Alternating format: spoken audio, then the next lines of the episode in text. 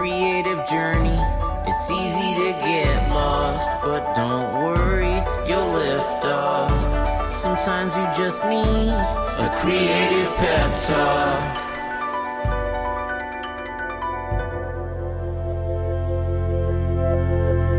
Hey, you're listening to Creative Pep Talk, a weekly podcast companion for your creative journey. I'm Andy J. Pizza. I'm a New York Times bestselling author and illustrator, and I will be your guide on this creative expedition. Let's go. Okay, this is episode two of our January Dreamuary series, where instead of hitting the ground running, in January this year, we're going to take some space to dream because we're in a totally different world with a totally different landscape. And that means we need to have new dreams of what the future can look like.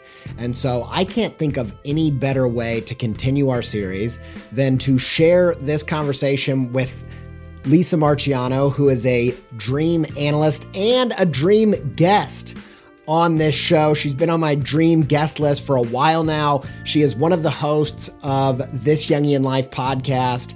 And this conversation was a dream come true. It was just so powerful. I strongly believe, and it's kind of become part of my life's work, to convince creatives that dreams are one of the most powerful tools for your creativity. It is there's a richness and learning to work with your dreams will help you develop a muscle to think symbolically and create so much more depth in your creativity. And so I'm excited uh, not only about that, but also we go through several key concepts of Jungian psychology that have had a massive impact on my style, the substance of my work, and the stories that I tell. Uh, the ideas in this episode changed my life creatively, and I'm super pumped to share this conversation with you. We get very meticulous in very specific concepts that you can apply directly to your creative practice. Also, just a heads up, Lisa has a new book coming out February 6th. It's called The Vital Spark Reclaim Your Outlaw Energies and Find Your Feminine Fire. Without further ado, here is my chat with Lisa Marchiano.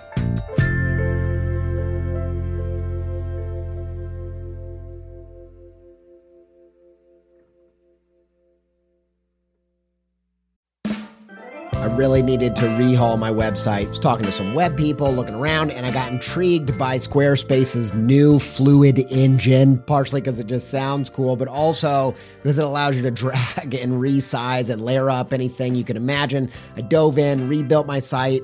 It's the most me site that I've ever had. I just absolutely love it. Launched it got such a great response. Some industry illustration and designy peers even reached out and was like, "Hey, who coded this thing, man?" I'm like, "Y'all, I did it by myself, no coding." With Squarespace's new Fluid engine, I told him like, "You should go check it out. You're going to be surprised with what you can do." And I built this thing before Squarespace reached out to sponsor the show, so I was like, "Boom, easy peasy." I was going to tell you about this new site anyway. Go check it out, AndyJPizza.com, if you want to see what I did with it. If you want to try it yourself, make a site that's totally you where you can build a portfolio, sell content and courses and all kinds of other stuff, head to squarespace.com for a free trial. And when you're ready to launch, save 10% off your first purchase of a website or domain with promo code PEPTALK, all one word, all uppercase.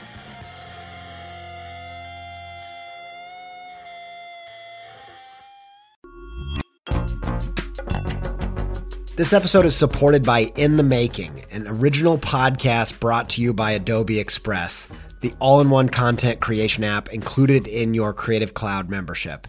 If you are trying to boost the YouTube, TikTok, Reels content side of what you're doing, one episode of In the Making that I think will be super useful to you is their episode with John Ushai.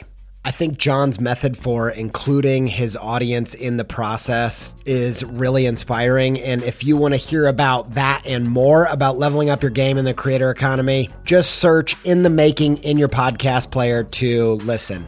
Many thanks to In the Making and Adobe Express for their support.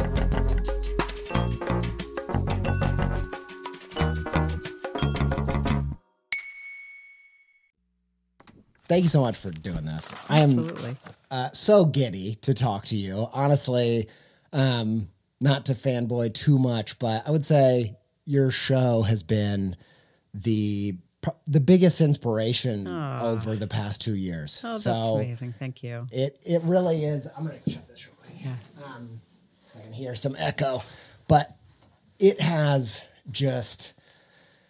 Uh, I will. I won't. I'll save you from all the details, but it has really made me fall in love with illustration again, Oh.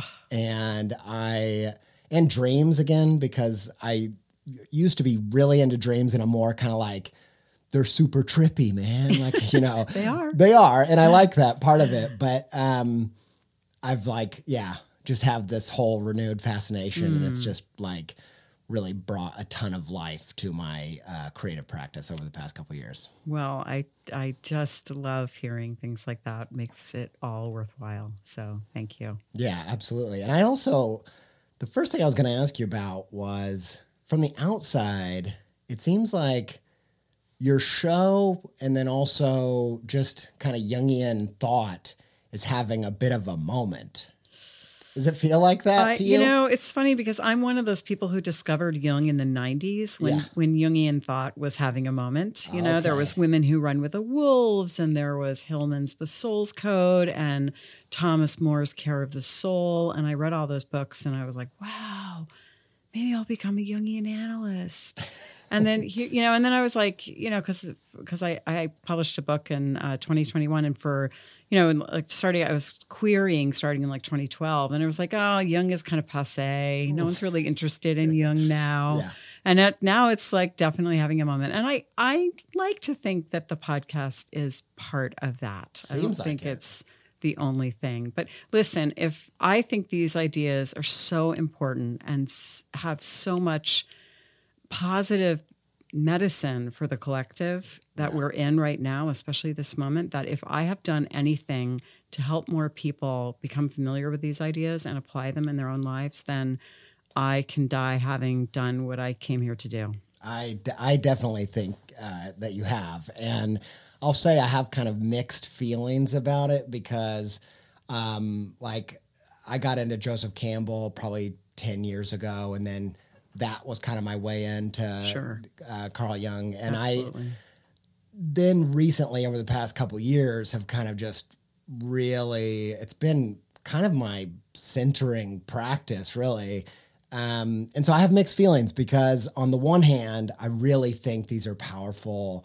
ideas that can help a lot of people but then on the the artist maybe ego side i'm like I thought this was my thing. Like, you know, now everybody's uh-huh. talking about this, but honestly, Yeah. I'm just kind of thrilled about it. So. Well, I mean, there is a danger that the ideas will be kind of cheapened or watered down.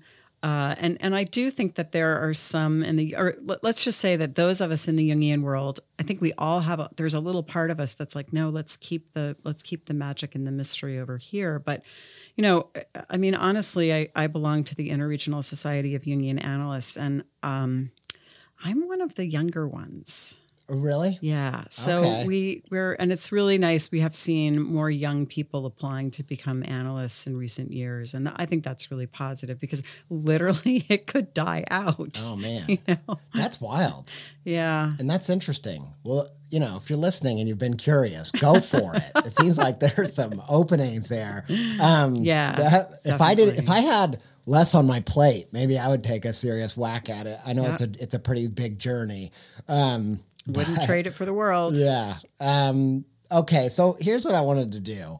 I, my podcast listeners have definitely heard me reference different uh, Jungian ideas and how they've impacted my creative practice and really concrete, specific ways. And I thought maybe I could go over three ideas or philosophies and we could kind of have you just mm, wrestle with them a bit and give people a window into what they're about and uh, how to how we can kind of relate that to creativity. Are you game for that? I'm game. Okay, so this is kind of Jungian practices that could be used as creative tools.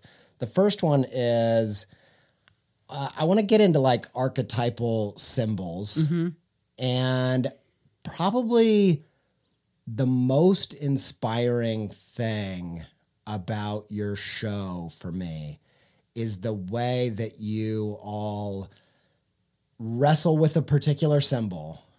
And I love the how the language that's shared between the symbol and the reality that it's kind of representing and where that poetic kind of uh, energy comes out that has influenced my illustration in direct ways. So when i pick symbols and i'm trying to illustrate an article or an episode of the podcast or whatever idea i'm trying to get at i'm usually trying to reach for sometimes directly into like um, the book of symbols or whatever and find those those symbols that share the same language as the thing they're trying to represent. Ah, uh-huh. And you do that so well when you're going through dreams and and uh, different stories and and fables. And I wondered if you could kind of I listed two that you have talked about on the show, and I wonder if you could kind of give an example of how if uh, if you know what I'm kind of getting at, how you end up doing that. So the first one, one of my favorite episodes was zombies. I love. I'd never thought about them as such a powerful symbol. And uh, could you tell the listeners a little bit about how you think about that archetype or symbol? Yeah. Well, I mean, first of all, I think anything that kind of captures you, whether on an individual level or a cultural level, it's like, okay, there's something there. It's pointing something, pointing to something. One of the things that Jung said is uh, that symbols will always point beyond themselves. So, to something larger, to something ineffable, to something that can't quite be described. So, a symbol is the best way to image something that cannot be known exactly. So Yeah. there's always this kind of room around it, unlike a, a sign. You know, for example, you know, Freud would say, well, if you had a cigar in the dream, that's a penis. Right, So that's yeah. a sign. It's like Yeah. all you have to do is kind of substitute one thing for another. But there's always something mysterious about a symbol. Yeah. So and and I and I do think that symbols exert this kind of pull on consciousness. So when you see, gosh, you know, zombies, I mean, everyone's making a zombie movie. And I don't know about you, but I, I think I said this in the episode. I, I really kind of I really love zombies. Yeah. I mean, I I kind of went, when I had kids, I had this very weird thing where all of a sudden horror just Yes. kind of exited Yes. Mm-hmm. me. I was like, I can't deal. I've got enough horrors dealing with like just you know sick kids and all this stuff. And so I think I've been taking a break Yeah. from scary things. Yeah. Maybe I'll come back to it, but yeah. Yeah.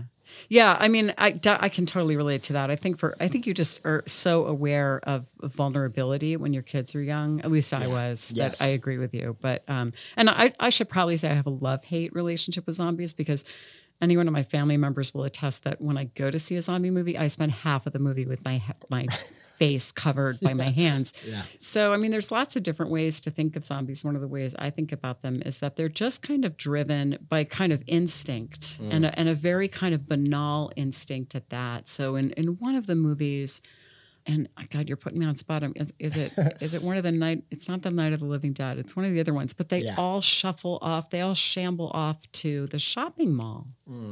And there's this kind of great Ooh. line in the movie. It's like, um, why are they all going there? And it's like, well, maybe you know that's what they did during life. So it's just kind of you know, and it's just it- it's it's true. Sometimes if you look at the way that that we go through our lives, it it feels like we're kind of disconnected. We're just going through the motions. There isn't any connection there. There's no, you know, zombies are not capable of recognizing another human being whom they used to love. That's one of the things that always happens in mm. every zombie movie is you know, someone sees his wife, his beloved wife who's now a zombie and she's, you know, coming toward him and he feels this moment of ambivalence and what should he do because it's his wife but then she goes to eat him Yeah. you know so so it's this it's this real lack of connection or lack of eros as uh, we jungians would say this desire to kind of connect and Mm-hmm.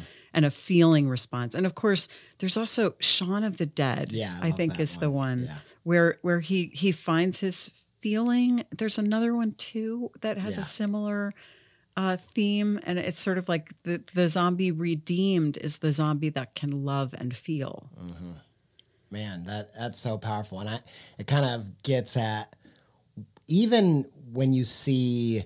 I, I loved on the episode we were talking about like the con, the consuming of brains, like Yes. consuming of the mind, and you see like shopping, consumption, going to the mall. These these ways that people get kind of consumed in this non uh, conscious Yeah, kind of behavior. because so there's a compulsivity about Yeah. it. Yeah, And I think we all know these people in our lives, especially over the past five, six years, that have been consumed by fear and ideas Yes. and people that we used to recognize and love all of a sudden are just Yeah, gone. sure. Yes. And so I love it. I, I Yeah, love yeah. that. And that one really brought it to life. Another one that I just had the most profound experience with was the recent one on the Selkie. Mm. And that's uh, right. Yeah, it that, was yeah. Uh, yeah, just incredible. What- Could you what- tell us a little bit about that? Yeah. Tell me first of all what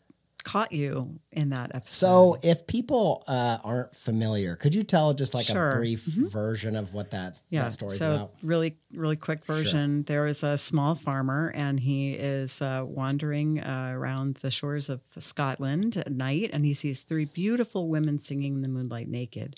And he moves toward them, and they all slip on their seal skins, and they slip into the water. So they're selkies. Selkies can swim in the water, but they can also come out on land. So, and he wants to have one for his wife. So he consults a, a wise woman, I think, and she tells him what to do. So the next time that they're up on land, he's very, very quiet. He sneaks over and he grabs one of their skins. Two of them slip on their skins and get in the water, but the third one is standing there shivering. And he puts his coat around her and he says, Don't worry, I'm going to take good care of you. He takes her home. You know, they're, you know, he's her husband and she's a good wife and they have a ton of kids. But you know, in some versions of the story, it says, you know, she was a good mother, but her children never saw her smile, mm. and she used to look to the water wistfully. And one day, everyone's gone, but her youngest child, and her youngest child says, you know, you know, mom, why does dad keep that old skin behind that loose brick? Mm. And she goes right to the loose brick, and she finds her skin. She puts it on. She hugs her child, and she's gone. Yeah, yeah. It's a, it's a, it's a story that I only became familiar with in the past couple years um, with the film Song of the Sea. Mm-hmm. Have you seen that? Yes, I have. I, lo- Yeah. I loved that. I, Yeah. we, my whole family just loved that. And I think that part of the reason why, I mean, honestly, like I said, there were, you, you what I love is you kind of look at these things from so many different angles, and all of them have different levels of profound, like, thoughts that maybe even negate each other or they're just all these different versions and i just Yes. i love that. So honestly multiple times on that episode i was like oh my gosh this is so good. Yeah. um, but i think part of it was because that movie or that story impacted me on such a visceral level but i hadn't given it much thought about why. And um, you know in retrospect my I, I've talked about on the show a bunch because it's a big part of my creative journey. That my, my I have ADHD. I believe that comes from my mom. Um, she isn't diagnosed or anything like that, but she really had a hard time sticking around to anything. So she left my family when I was really little, started another family, left that family, just kind of, you know, all over the place. So your mom was a self. Yeah. And I really think, and her sisters too, had a similar story. And I remember kind of in my early 20s, like up into, uh, I had a pretty like profound kind of healing around in my teens, they were all just villains to everybody in the family of like these terrible women that can't stick with being, you know, moms or whatever. And in my early 20s, I had a shift in realizing that they really had lost themselves Yes. in motherhood. And I know you have a lot of work about this. Your, your book, I know, touches on this. Um, and yeah, I think it just, I just realized that a huge part of why that story impacted me Mm-hmm. the way it did is because this is a very familiar Yeah. experience, you You've, know. you've lived a part of it. Yeah. Yeah. and uh, and so in a similar way with the zombies one, I loved when the language around consuming minds as like this symbolic thing that gets at the zombie thing and then also the literal thing. Yeah. I loved what you said about, um, you know, feeling comfortable in your skin or getting kind of disconnected with who you are. Mm-hmm. I felt like that as a symbol was just very powerful. Mm-hmm. Yeah. Yeah. I mean, our brain is really wired for metaphor, isn't it? Yeah, it really is. Um, and I wondered if you had any, because I know you're also really, um, uh, you know, the fairy tales are a big part of Mm-hmm. your background with this. Do you have any symbols that have particular poetic power for you? Oh my gosh. Um, I, I would say, you know, so many.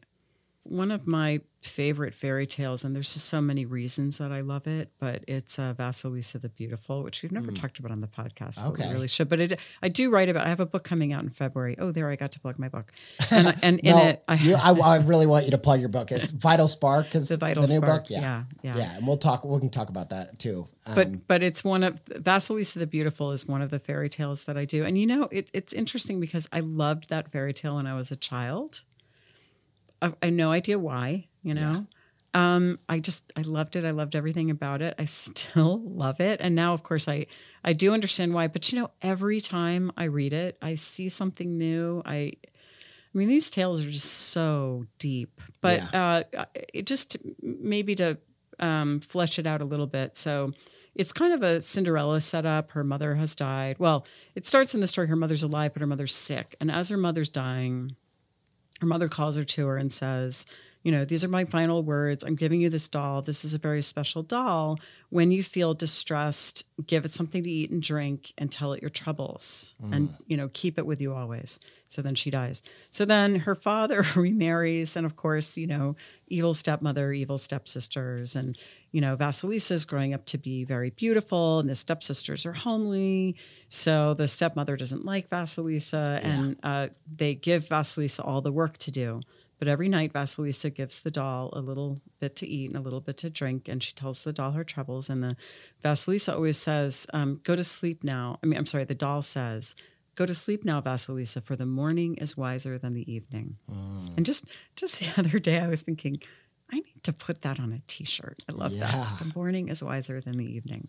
So this doll to me is so beautiful because you were talking about your mom. I think if we if we have a different kind of mom than your mom, I mean, you get something from a mom like your mom. Oh, like you probably have a wild heart. I have all kinds of things from Yes, yes. good and bad. Yep. Yeah, Al- Always, all, all of us do. yeah. Um, if you have a good enough mother, Mm. you get something like Vasilisa's doll, Mm. where you know how to treat yourself when you're facing hardship. And and it's like, you know, if you're worried about something, let's say, I don't know, let's say there's some kind of crisis, like one of your kids is screwing up at school or you're worried about money or something and you're lying awake and you're perseverating about it and you're Yeah. you're not doing yourself any good. You're just making yourself anxious. And if you could just say to yourself, you know what? Just go to sleep. We'll think about it in the morning. And it, and, you know, I, I just, I, I, I remember kind of becoming consciously aware of that when I was in my late 20s that, you know, there are times when you just shouldn't try to solve a problem because you're too distraught. Absolutely. So, you know, go take a bath, go get something to eat. You can attack the problem when you're feeling better. And that's what the doll tells her to do, which is so so if we've been uh, mothered by a good enough mother, when we get distressed, we do this for ourselves. We we sort of comfort ourselves first, and then we can turn toward problem solving. If your little kid comes to you crying, you know, you, you you get down at their level, right? And you say, "Oh, what's the matter?" And you let them tell the story. And sometimes just saying what's wrong is enough, yeah. right? You don't jump right away to problem solving. You don't tell them you shouldn't worry about that. It doesn't, you know, it's not a problem. You don't dismiss it. You just let them have the feeling. Yeah. And maybe you mirror the feeling. Oh, that must be, oh, of course that hurts. And then when they calm down a little bit, then you can either move to perspective taking or problem solving or a, like an, an adaptive way of dealing with the challenge. Yeah. So that's the image of Vasilisa's doll for me. It's like an internalized capacity to do that for yourself. Yeah.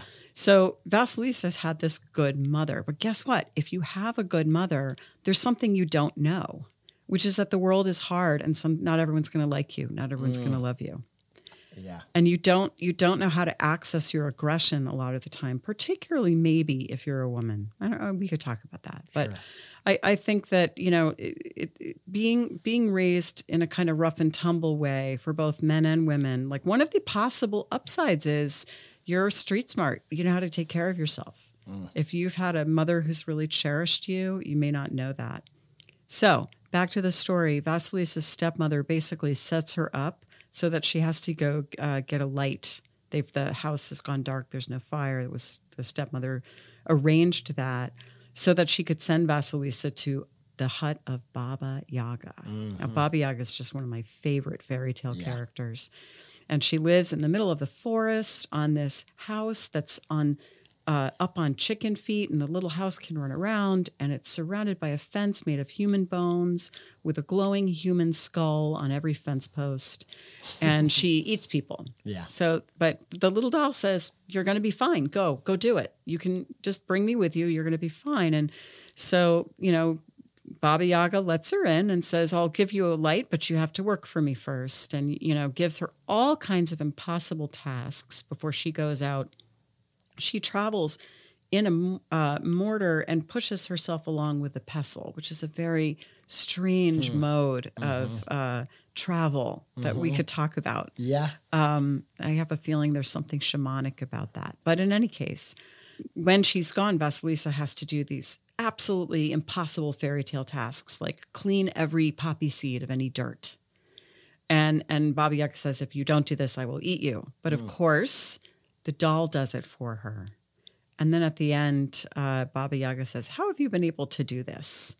And and Vasilisa answers very wisely, um, my mother's blessing.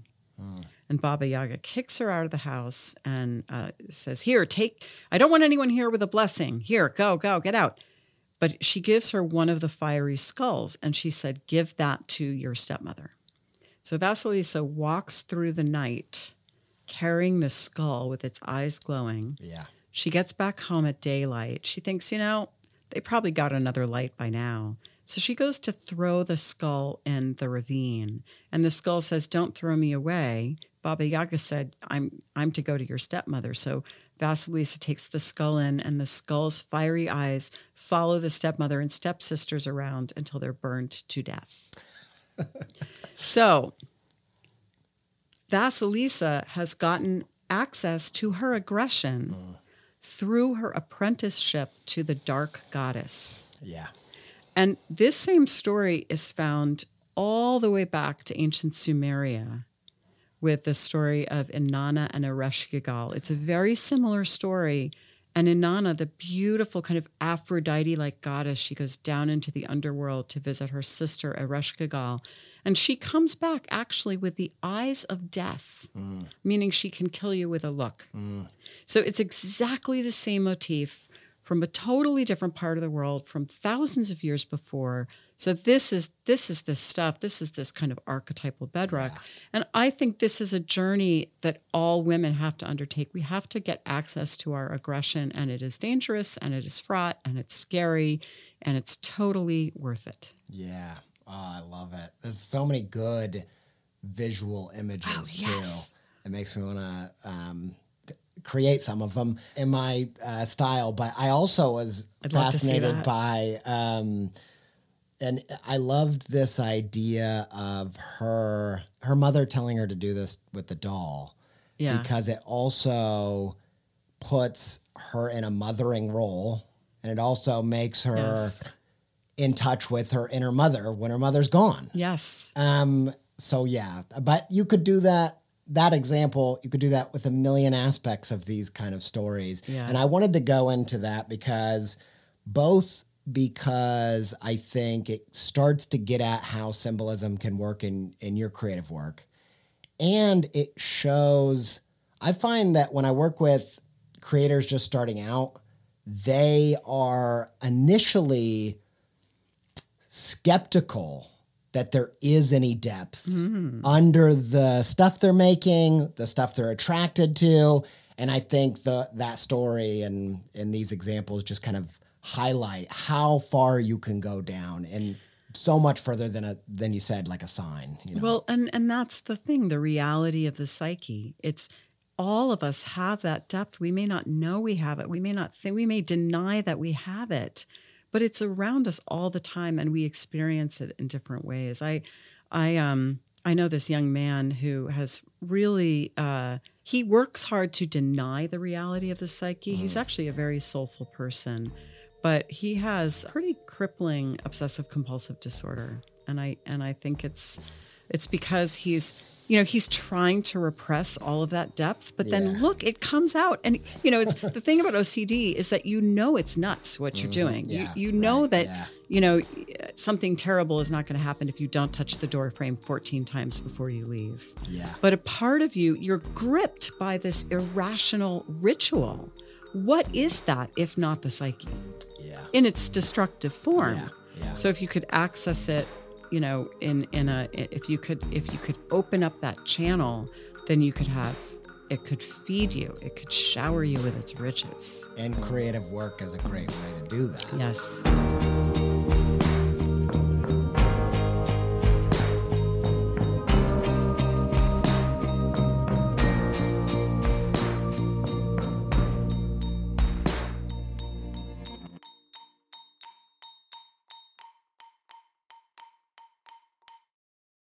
The second one I wanted to talk about was I wanted to see if you could kind of explain f- from what I know it's the maybe the most specific term is like a psychoanalytic reading of a dream or a mm-hmm. story. Mm-hmm. Just the concept of what that means because it's a pretty big shift in how you think about a dream or you think about a story Yes. uh, could you tell us about that Sure.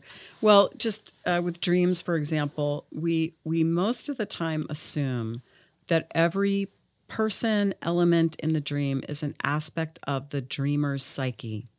So then the dream ego, that's the I in the dream, is kind of interacting with parts of the psyche. It's a little bit like that movie um, Inside Out. Was that the name of yeah the movie? Yeah. yes You know, it's like you're you're going into the inner world and you're talking to other parts of you. yeah yeah Um, and it, it that is hard to wrap your head around. So if you have a dream about your boss whom you hate and your boss is being a real big jerk in the dream, it's easy to wake up and think, well, my boss is a jerk. But you already knew that, and dreams won't usually take the trouble to tell you something you already knew. So it's Yeah. you've got you have to wonder, what am I missing? What's what's the hidden thing here? And uh, it's that there's a part of you that's like your boss. So then you have to think, oh, how am I like my boss? Which is a pretty uncomfortable thing to think. So it's challenging to think that way, but it's a it's a symbolic reading. And of course, the same thing with fairy tales, right? We assume that, for example, the the stepmother and stepsisters in the fairy tale are an aspect of the psyche of Vasilisa, and Baba Yaga is also an, an element in the objective psyche of this one person. yeah i mean it's uh it's such a it's a powerful shift and you go apply it to the things you're consuming and reading or the dreams you're having and it for me it instantly unlocked a lot of richness that wasn't there and you see even in the culture the lack of uh, awareness around this. You you see a lot of people kind of just talking about how why do we have all these movies about orphans and why do we have all these movies about princes and princesses and all these like those aren't those aren't relatable to us. What you know, I just feel like you get a lot of when you read it just literally and you think of stories that way or you think of your dreams that way, you're unable to access Yeah. all of these other pieces that are going on. Right. I mean, I have a particular irritation with kind of feminist fairy tales. Yeah. People say, Right. "Oh, these these fairy tales are so, you know, they're so old fashioned." Yes. It's Yeah. like, but no, it's not. It's not that Cinderella is rescued by the prince. She finds a princely part of herself. There's Yes, so much richness and depth, and we get out of this polarity of like good and bad. You know, you can do that same kind of thing with anything out in the world because we we sort of treat the world like it's part of us, really. Yeah. So there was someone who wrote a great thread on what used to be called Twitter, it's Yeah. now called X, um, about how you know she years ago she was seeing this sounds like a wonderful analyst, and um, she was talking a lot about her the plight of the Palestinians and how she resonated, you know how how important that was to her. And he said, "What part of you is feeling oppressed and disenfranchised?" And then she was railing against the Israelis. And he said, What part of you is oppressing you? And she said that she was taken aback, but she um, she sort of got. And it's so important to to it's so important to try that on. It's not that real world events aren't happening in the real world, and it's not that everything is kind of solipsistically about us. But if we can see how we're interacting with things, where we're projecting our own content onto the world, it can help us from slipping into black and white, one sided thinking. Yeah, absolutely. I love that. I that and it makes so much sense too because if your heart is going out to a particular thing, it's because it's speaking to something that's happening within you. There's there's a reason why this thing has captured your attention. And you're probably not conscious of it. Absolutely, yeah. And uh, and if and as a creator, if you do start noticing the things that are enrapturing you and, Yeah. and taking your attention, and you start taking that psychoanalytic view of it, you're going to start getting to some of the core conflicts and messages and content that can be really, really good to explore in your creative practice. You can start saying like well what once she got into you know what part is oppressing me? What part feels oppressed? You're going to get a uh, beyond the symbol you're going to get some of the like philosophy that you can then animate through fiction or what you know whatever it is. Um, it can just be kind of like a treasure trove of content and and and substance when you look at it that way So I have a question for you. Is that Yeah. okay? yeah go ahead So it so it used to be that a lot of artists would avoid a Freudian analysis because Mm. the sense was that art was created kind of out of a neurotic place. Mm. And if you cured the neurosis, you sort of dried everything up and the juice was gone. Yeah, that's but funny. but I, I do find that a lot of creative people are attracted to Jung. And, you know, just listening to what you were saying just now, you know, there is a danger to making too much of what is implicit explicit, right? Because Yeah. does it take the juice out of the creative process? I remember reading a, an interview with Neil with Neil Gaiman Mm-hmm. about um, the hero's journey, yeah, and he said he started reading it and then he was like i don't want to know that because it's just right he just he just creates those stories it just comes up spontaneously from the unconscious and if you make it too explicit does it in your opinion run the risk of kind of um, taking the magic out of it yeah, or being kind of too on the nose or Yeah. something like that. You know, I personally feel that in my own practice, I, I think a lot about like what's timely and then what's timeless. And I think in terms of timeliness, I feel like, uh, and this kind of wa- one thing that made me wonder if this is why Jungian thought is potentially having a moment is that we're consuming so much content and I don't feel like we're digesting it. Yeah. We're not analyzing it. I feel like it's almost just like, did you like it? Did you not like it? Was it a pleasurable experience or was it not? Like, because you're binge watching TV and you're binging all, you know, you're binging all Yeah, of yeah. this stuff all the Yeah, yeah. time. And I think for me, one of the things that has been so powerful about it is that it's given me tools to analyze the stuff that's that I'm consuming. Right.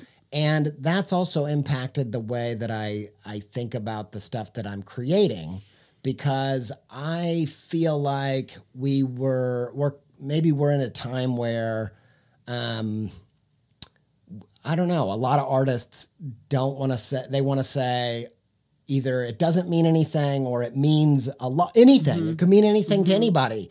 And I almost feel like with the way that uh, you know, people have left religion in droves Yes. that we have lost a lot of the meaning. Yeah, And so for me, it's been like powerful to purposefully inject meaning into things.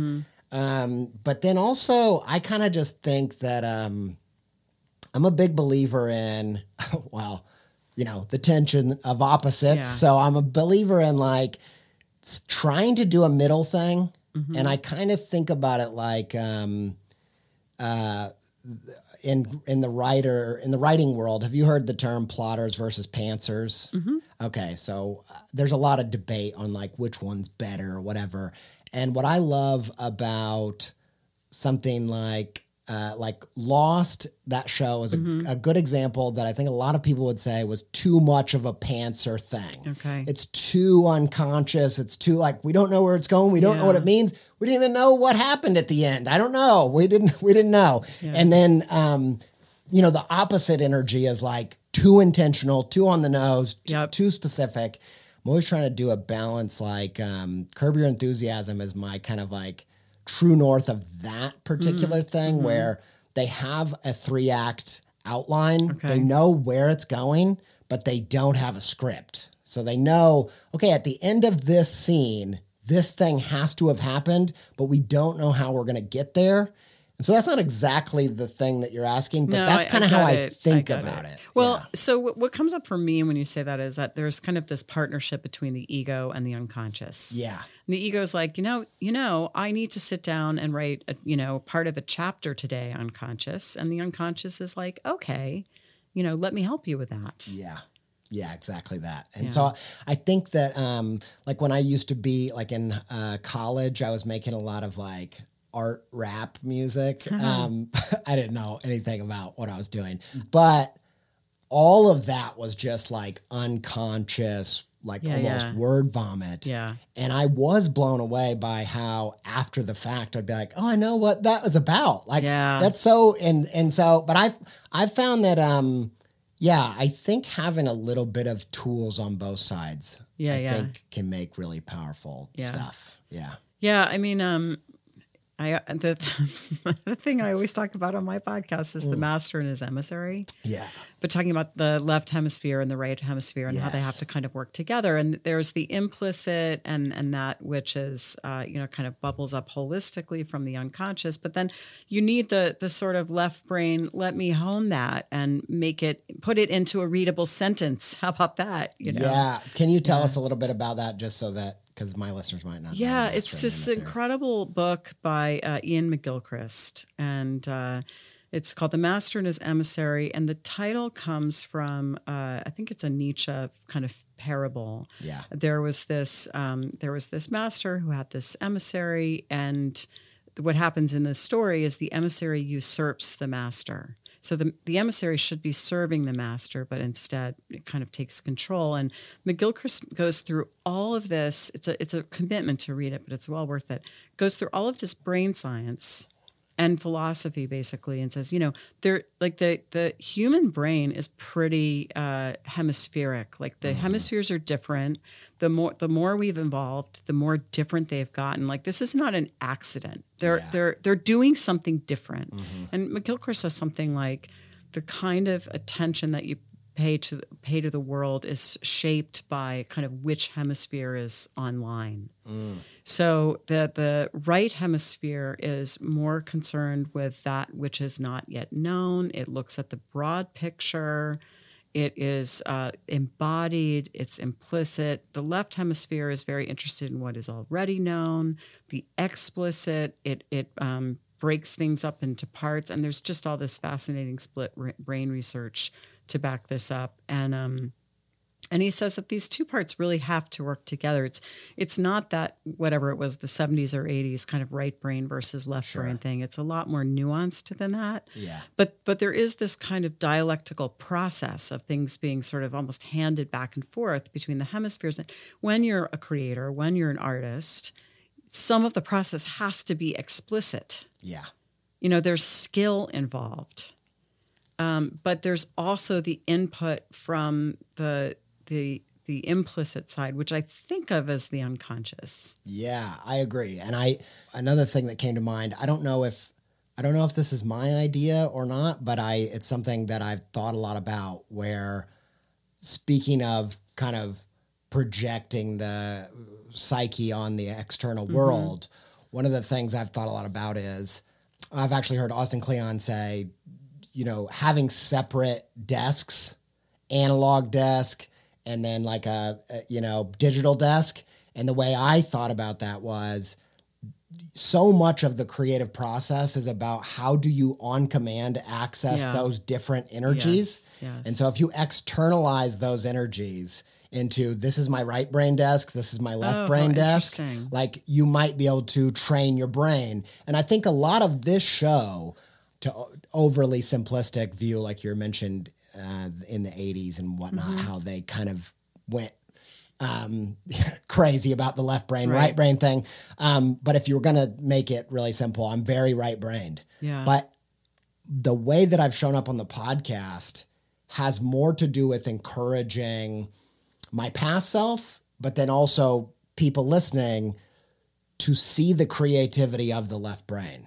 Because I know that that's not how people tend to I think we tend to think of creativity as that pantser energy, the mm-hmm. kind of Ouija board, Yep. like just where's it going thing. Yep. But I think it's just as creative in a different way to have like a strategic problem solving energy, Yes, almost yes. like you're doing a puzzle. Yes. And so that's yeah. So I well, feel it's like kind of Hephaestus versus Dionysus oh, too. tell us about that. Yeah. So, I mean, this is one of the ways that you know we think about creativity in the Jungian world. If you're thinking about it in a kind of archetypal frame, Dionysus is this, uh, you know, um, very expansive but cr- kind of wild energy. I mean, Yeah. you know, the the Maenads could be pretty destructive when they were, you know, out in the woods worshiping Dionysus, and of course, he's the god of wine, Yeah. and you know, it, and it that's maybe more the kind of pantser stuff. You know, it's just this is Yes. ju- this is just um, raw inspiration. We don't know where it's going to go. It could get totally out of control. Yeah.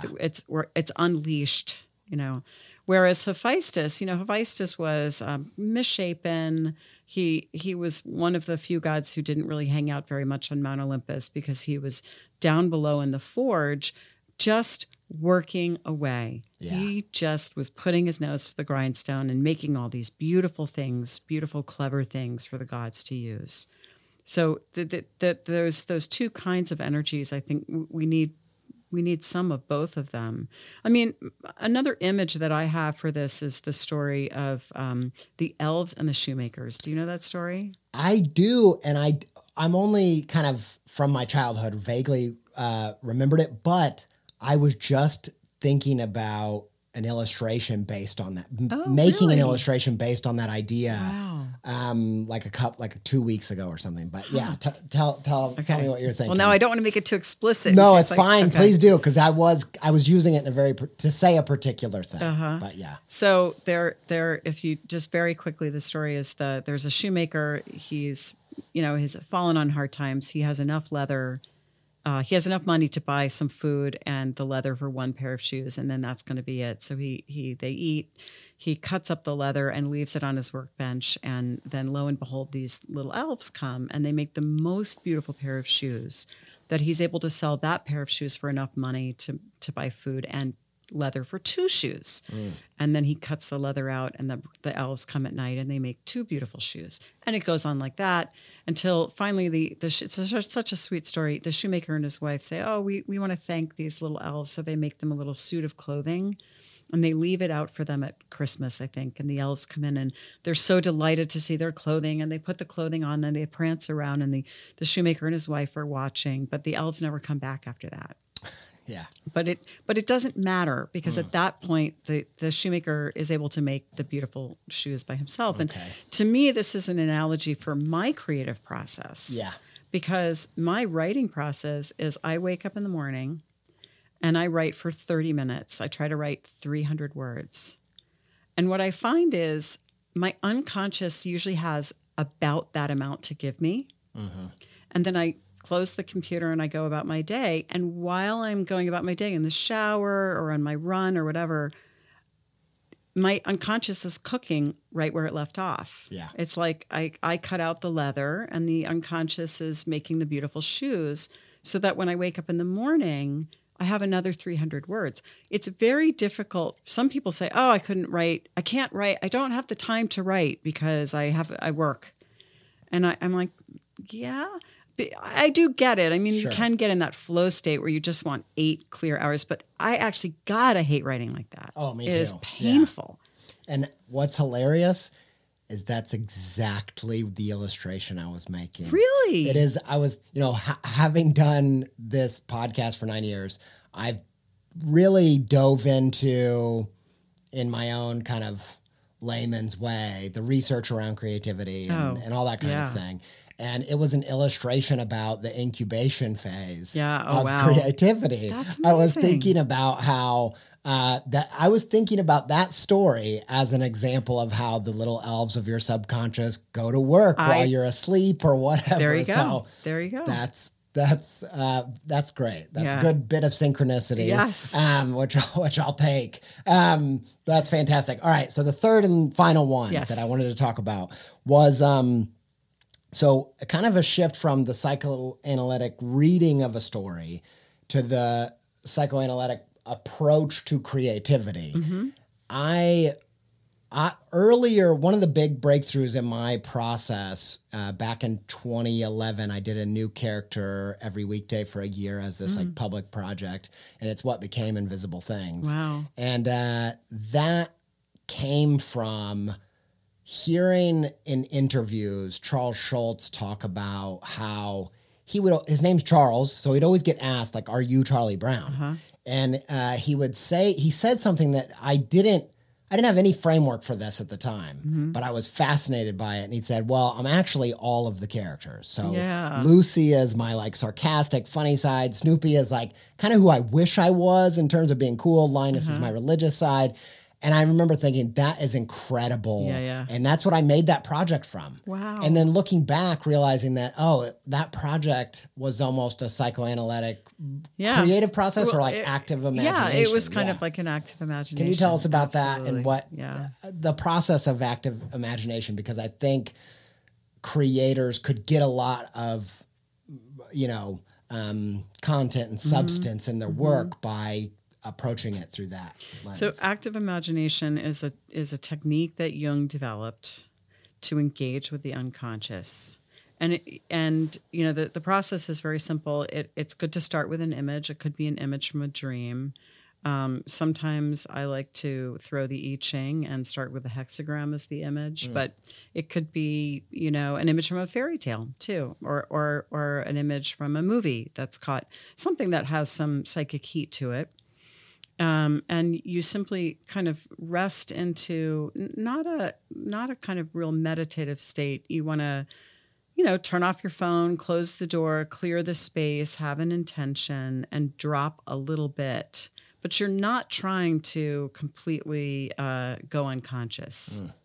And and then you call up the image in your mind's eye, and you just sort of sit there until something happens, and eventually it will move and it may talk to you and it all may um, be very uh, cryptic and you may feel like you're making it up which you are in a way i mean it's all yours right it's all your material um, and and uh, you, you, that, that's it's a way of engaging with the characters in the unconscious and it's a way of working with dreams too it's a way of kind of having a fuller experience of the dream Can you talk about what that looks like? Mm-hmm. Yeah. Yeah, I mean, I I think you know I tend to use active imagine. Well, I I guess I use it. I use it if there if it feels like the dream is really important and there's something there for me more that I want to know. Or sometimes I use it when I I'm really not sure what the dream means and I've done a lot of work on the dream and it still isn't you know turning something loose for me. I'm like, well, let, let's do this and and so I'll I'll go in and I'll have an experience of the dream. You know, Jung called it dreaming the dream onward. Mm. So uh, you know, I'm back in the dream and I'm maybe interacting with the dream element, whatever that was, the octopus, let's say. And maybe the octopus starts talking to me, and you know, in a way that didn't happen in the dream, but it's happening now, and I can have this kind of dialogue with the unconscious about it. And then I always write it down, and you can kind of interpret it the same way you might interpret a dream. That's a perfect place to uh, make one little extra shift. So, I one of the things I love about your show, and also just generally what I find really useful about dream work as a creator, is I feel like it gets my brain into that metaphorical state. And um, dream work as like a brain training for getting into visual symbol and metaphor. In, yeah, into yeah, into that symbolic stance. yeah. Hearing you three talk through dreams puts me in that zone creatively to get working in that. If you had, if someone's never done dream work and they're just starting to scratch the surface, do you have any go to tool for exploring that? Yes. Well, um, so first of all, um, everyone should work with their dreams. Yeah. It's really amazing. Agree. Um, if you, most people I find who don't work with their dreams say they don't remember their dreams. Yeah. And uh, we actually have a free PDF on our website somewhere that gives a whole bunch of information. Cool. Um, so there are some, you know, there's some good tools out there for remembering dreams. So basically, the most important thing is get something to write your dreams down on and write something every morning. So that the first thing you do in the morning is you roll over, you pick up your dream journal, and even if you just write, "I don't remember what I dreamt," you're you're you're there's kind of just a uh, like muscle memory that you're going to pick up the pen every morning. And if you do remember something, even if it's really fleeting, write it down. Don't ignore dream fragments. And as you begin to write them down more, you will remember more. There's a whole bunch of other things that you can do to provoke dream recall, but that's that's the major tip. And then once you start writing them down, you know, um, be curious about them. I mean, I I do think that you know, in terms of free resources, we model it in every episode of the podcast, and that that that can sort of get you going. We also have Dream School, which is uh, where you can sign up and learn how to interpret your dreams. Yeah. Um, and we're actually writing a book that'll be out in uh, about a year. Whoa. Yeah. That's cool. Yeah, it's super. I'm so excited about it. That is so excited about it. Yeah, the three of us are writing a book that's. go- It looks like the title's going to be Dream Wise. And, uh, Cool. That's it, great. it'll be a really good resource for people wanting to work with their dreams. and I think it's really powerful practice, like I said, to getting training your brain to get into that kind of unconscious metaphorical material Mm-hmm. that's so good to create from. And it's always there. Like that's the there, thing. It's yeah. like it's in you right now. Yeah, and I I thought this too like so many creators I know struggle to like find the content or find original things to talk about. I'm like your unconscious is literally writing poems Yeah. to you every Yes. night. Yes. Like you have a wealth of stuff. You don't even have to do anything to it. You can literally just translate. Like you know, some of my favorite artists, people like Hayao Miyazaki. Yeah. His, his movies just feel like dreams. Yes, You literally yes, just pull a dream out and you're like, I don't even know what it means. Like that's yours. It's giving you that material every single day. And and the thing about dreams is, you know, you wake up and you have a dream in the morning, and you realize like they're on, in no in no universe could I have ever thought that up consciously. Yes. Right? What part of me came up with that? I It's mean, that's so creative. It's and it's So creative. It's generatively creative with, like you said, without any effort. Yeah. Um, I'll tell you this too. This is just something that I've noticed that's funny.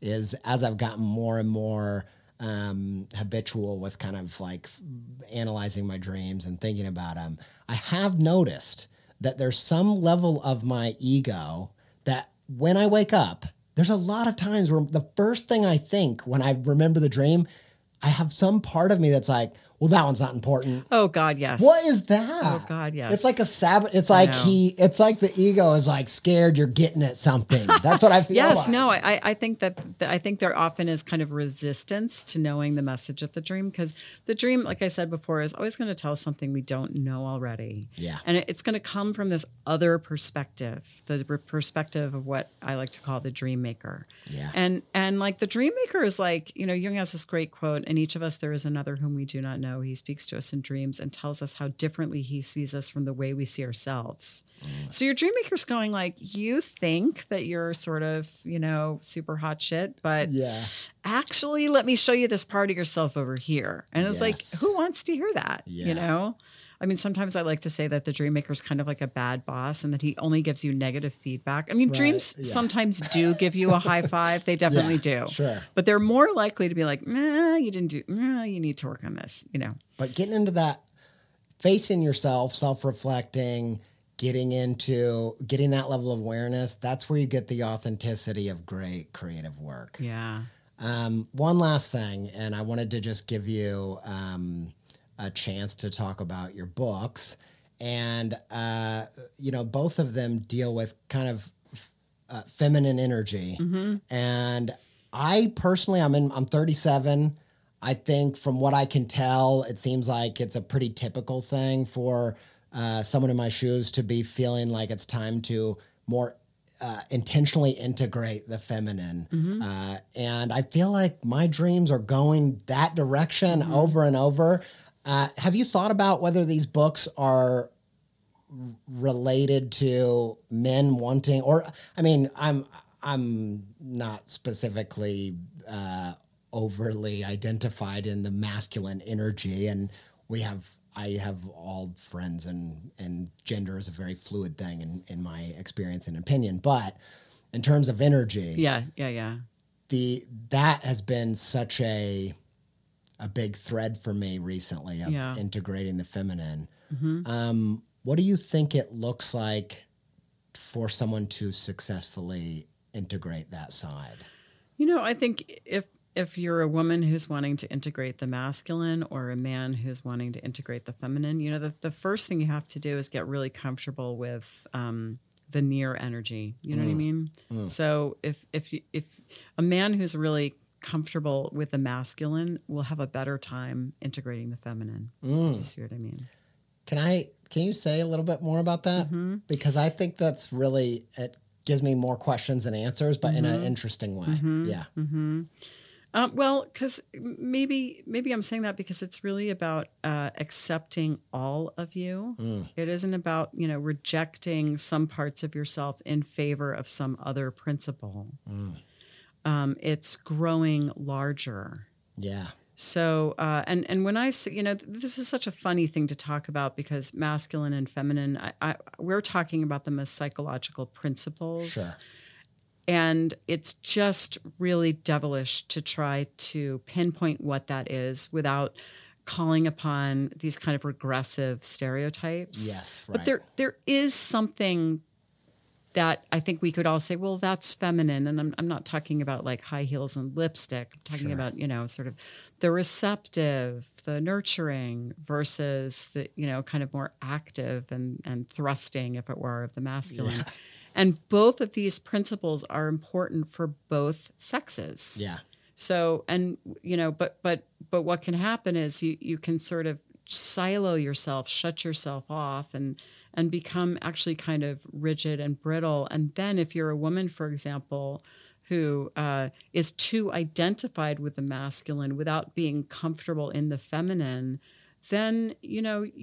I, you know, you can you can be shrill and not well related you know and Yeah. if you're, you're if you're a man who is you know all wrapped up in the feminine and you haven't gotten comfortable with the masculine then you you, you may not you may not have really claimed your own stance in the world Yeah.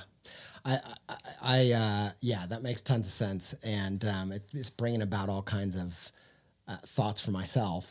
But also, since we leaped into this last minute um, and we can't, and it's such a gender is such a supercharged topic, I would recommend people go check out your episode of This Jungian Life on the anima because I think that you all tackled it in a very nuanced way that's really powerful um, for thinking about these two energies that exist in all people and how to kind of think about how to relate to them. So I feel like that's that's a good reference point since I did put you on the spot on a topic that is humongous. Yes. Um, but uh, but yeah, I love I love that. It gives me a, a lot to think about. Um, well, Thank you so much for doing this. It was a, such a huge highlight for me. I can't even uh, fully describe it. Um, and I just had a blast talking Great. through all this stuff with you. Well, it's been a pleasure. I I loved. I just want to say I loved your book, Invisible Things. Thank you. I think it's really deep. Yeah, and thank uh, you. one of the things I really appreciate about it is you know in Memories, Dreams, Reflections, Jung says you know all of the important events that have happened in my life have happened in the inner world, mm-hmm. which yeah. I sometimes call the invisible world. Yeah, so exactly. That's that's, that's That, I, I love that, and it's. Um, I love your show, and I think about how invisible things for me. One of the ways I've thought about it in light of you know Jungian thought is with the loss of religion, which is something you you all talk about from yes. time to time.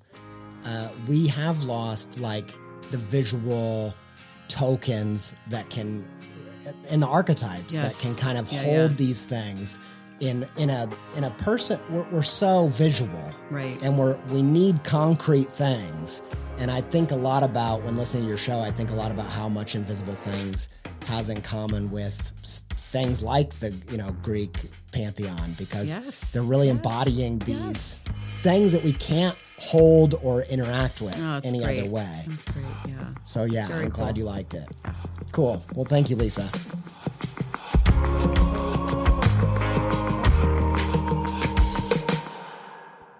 Man, I just freaking loved this conversation. It was a dream. I didn't know if I'd ever get to talk to Lisa, but I've been listening to her podcast for a long time, and she's just so deep and has such great insights, and she's had such a big impact on me creatively. And I'm glad that I got to share this with you.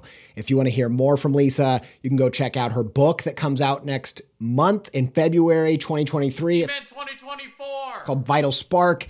If you want to listen to more podcasts with Lisa, go check out this Jungian Life.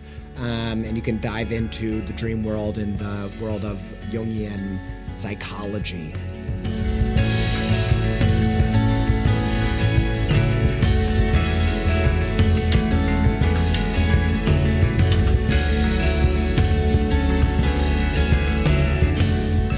Creative Pep Talk is your weekly podcast companion for your creative journey. I'm your host, Andy J. Pizza. I'm a New York Times bestselling picture book maker and illustrator for clients like Apple and Xbox. I pep talk teams at creative hubs like Warby Parker and Sesame Street, and I make this podcast because as someone with ADHD, it takes a whole lot of creativity just to get out of bed in the morning, let alone attempting to try to create a thriving creative practice. This show is just me sharing the things that seem to be helping me in case it helps anybody else. Shout out to Yoni Wolf and the band Y for our theme music and soundtrack. Huge thanks to Connor Jones of Pinning Beautiful for sound design and editing the show. Massive thanks to Katie Chandler, Ryan Appleton, and Sophie Miller for podcast assistance of all kinds. And thanks to you for listening. Until we speak again, stay pepped up.